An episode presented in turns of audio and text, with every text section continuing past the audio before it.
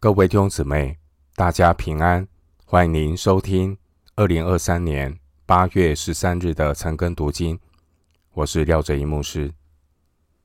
今天经文查考的内容是《使徒行传》二十一章十五到二十六节，《使徒行传》二十一章十五到二十六节内容是保罗在耶路撒冷。会见雅各和长老们。首先，我们来看《使徒行传》二十一章十五到十七节。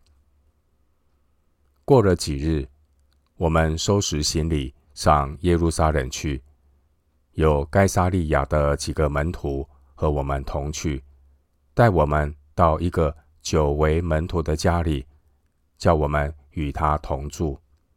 他名叫拿孙。是居比路人，到了耶路撒冷，弟兄们欢欢喜喜的接待我们。经文十五到十七节，保罗到了耶路撒冷，住在居比路人拿孙的家里。耶路撒冷的弟兄们欢喜的接待保罗。保罗他从该撒利亚到耶路撒冷。路程距离大约是一百零八公里，要走两天。那个时候正值五旬节期间，耶路撒冷到处人满为患，很难找到住的地方。该撒利亚的门徒可能知道彼得和其他使徒都不在耶路撒冷，而且也很难在耶路撒冷找到。愿意接待外邦人的犹太门徒，所以该撒利亚的门徒特别与保罗同行，帮助他们在城外找到一位说希腊话的犹太门徒，在他家中借宿。十六节，经文十六节的拿孙这个名字的意思是记忆。拿孙他是一位老门徒，他。热情的招待了九位素昧平生的弟兄，活出了彼此相爱的见证，让众人都能够认出他们是基督的门徒。保罗这一次上耶路撒冷，是保罗信主之后的第五次，也是最后一次上耶路撒冷。第一次保罗上耶路撒冷的时候，接待保罗的是居比路人，九章二十七节。而保罗这一次也是最后一次上耶路撒冷，接待保罗的也是居比路人，十六节。经文十七节说：“弟兄们欢欢喜喜的接待我们。”这位接待者可能是说希腊话的门徒，并不是那些热心律法的门徒。二十二节，我们读《使徒行传》，《使徒行传》从十八章二十三节到二十一章十七节，内容记载保罗的第三次旅行布道，时间大约是主后五十二年的春天到主后五十七年的夏天。保罗在第三次旅行布道结束之后，保罗他遭遇到犹太人的逼迫。从此以后，保罗不能够再自由的宣教。后来，保罗他在被囚两年之后，被押送到罗马。回到今天的经文，《使徒行传》二十一章十八到二十二节。第二天。保罗同我们去见雅各，长老们也都在那里。保罗问了他们安，便将神用他传教在外邦人中间所行之事一一的述说了。他们听见，就归荣耀于神，对保罗说：“兄台，你看犹太人中信主的有多少万，并且都为律法热心。”他们听见人说，你教训一切在外邦的犹太人离弃摩西，对他们说：“不要给孩子行割礼，也不要遵行条规。”众人比听见你来了，这可怎么办呢？经文十八到二十二节，保罗一行人去见雅各和长老们。保罗述说自己外出宣教的情况。经文十八节的雅各，雅各是主耶稣肉身的兄弟。十二章十七节，十五章十三节。而当时候的雅各也是耶路撒冷教会的领袖。加拉太书二章九节。经文十九节，保罗便将神用他传教在外邦人中间所行之事，一一的述说了。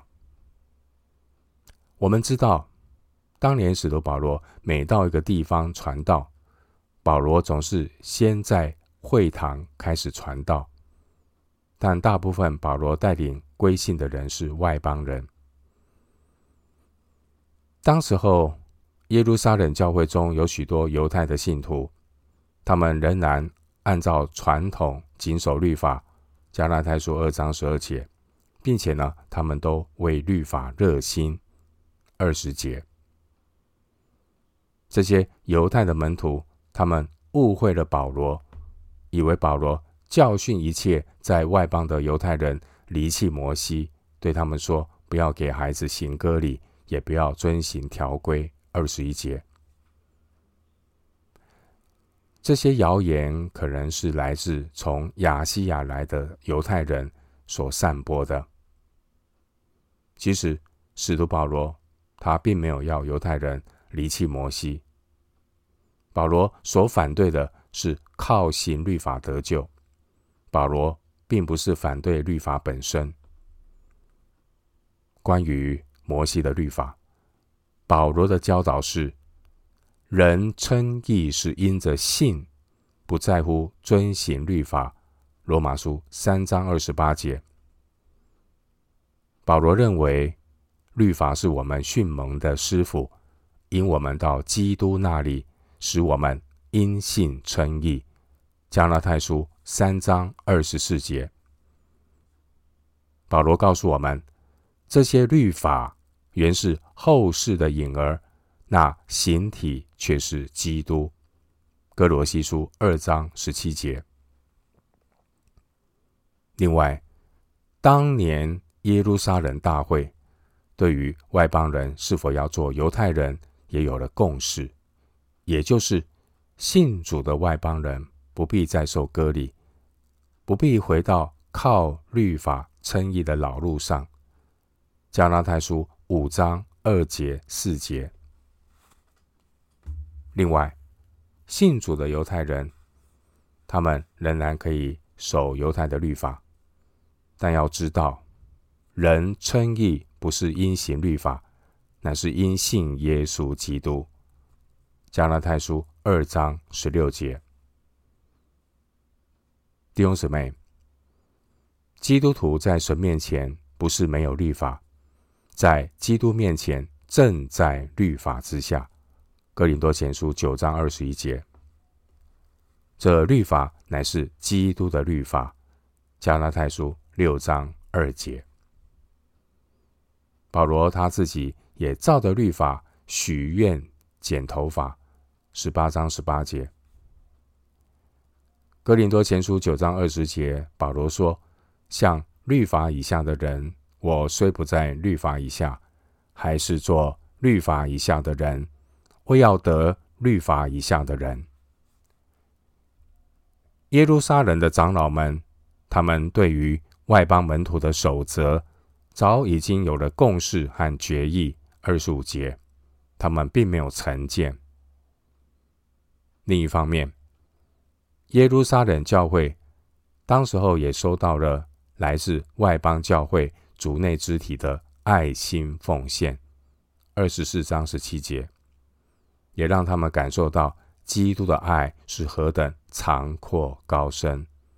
以弗所书三章十八节，所以经文二十节，耶路撒冷教会的领袖们，听见保罗宣教的见证之后，就归荣耀于神。另一方面，他们也关心教会的合一，因此，关于保罗的谣言必须要澄清，避免产生破口。回到今天的经文，《使徒行传》二十一章二十三到二十六节，你就照着我们的话行吧。我们这里有四个人都有怨在身，你带他们去，与他们一同行洁净的礼，替他们拿出规费，叫他们得以剃头。这样，众人就可以知道先前。所听见你的事都是虚的，并可知道你自己为人循规蹈矩，遵行律法。至于信主的外邦人，我们已经写信拟定，叫他们谨记那祭偶像之物和血，并勒死的牲畜与奸淫。于是保罗带着那四个人，第二天。与他们一同行了洁净的礼，进了殿，报名洁净的日期满足，只等祭司为他们个人献祭。经文二十三到二十六节，耶路撒冷教会的长老们，他们表达对保罗处境的关心，并建议了解决之道。保罗他配合长老们的建议。带着四个人去圣殿行洁净的礼。经文二十三节的有怨在身，这是指拿细耳人的怨。二十四节、十八章十八节，这是为了向神感恩而许的愿。根据律法中关于拿细耳人的愿，在离俗归耶和华的日子。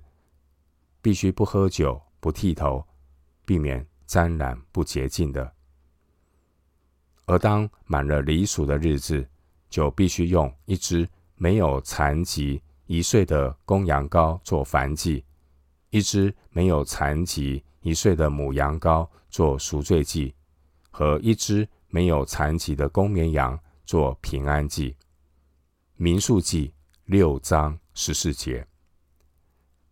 然后要剃离俗的头，把离俗头上的头发呢，放在平安祭下的火上烧掉。民数记六章十八节。如果是没有钱买这些祭物的穷人，他们就没有办法行洁净的礼。二十四节。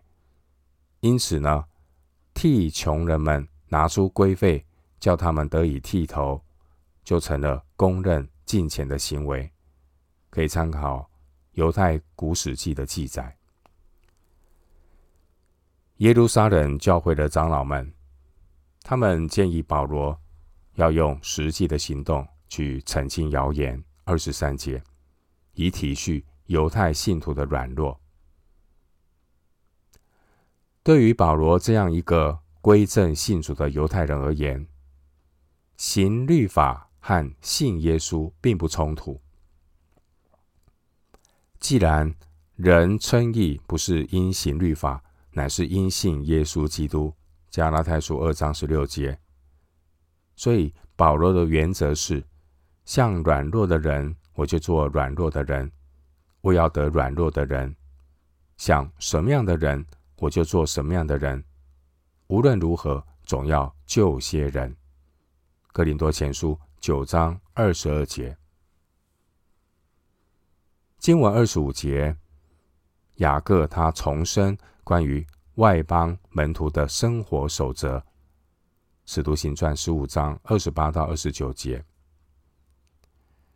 雅各重申外邦门徒的守则，也就是耶路撒冷大会的决议，可能有两层的意思。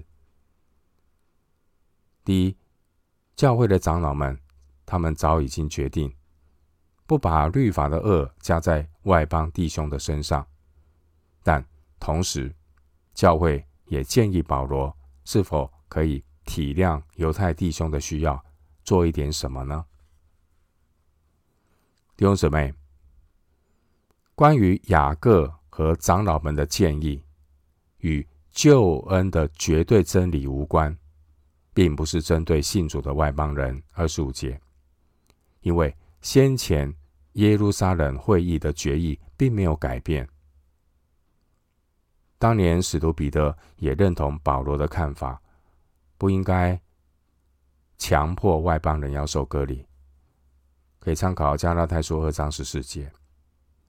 现在保罗在耶路撒冷，保罗也愿意配合教会给他的建议，配合犹太人的需要，顺服雅各的建议。目的呢，是要把外邦人和犹太人都带进基督的身体。将两下合二为一，拆毁了中间隔断的墙。以弗所书二章十四节，弟兄姐妹，我们通过今天所读的经文，看到了爱心的原则。使徒保罗他在基督里是自由的，然而使徒保罗他却为基督的缘故成了被囚的保罗。腓立比书一章一节。另外，主耶稣的爱也感动外邦的教会，为耶路撒冷穷人摆上的爱心奉献。使徒行传二十四章十七节。主耶稣的爱也激励保罗愿意放下个人的自由，来体恤犹太信徒的需要。弟兄姊妹。所谓圣徒相通，圣徒相通贵在体恤和尊重。基督徒彼此面对一些问题，必须在充分沟通了解之后，要尊重每个人最终的决定，在不违背三一真神、因信称义这些绝对真理的前提下，基督徒。要学习彼此尊重、彼此顺服、彼此相爱。我们今天经文查考就进行到这里。愿主的恩惠平安与你同在。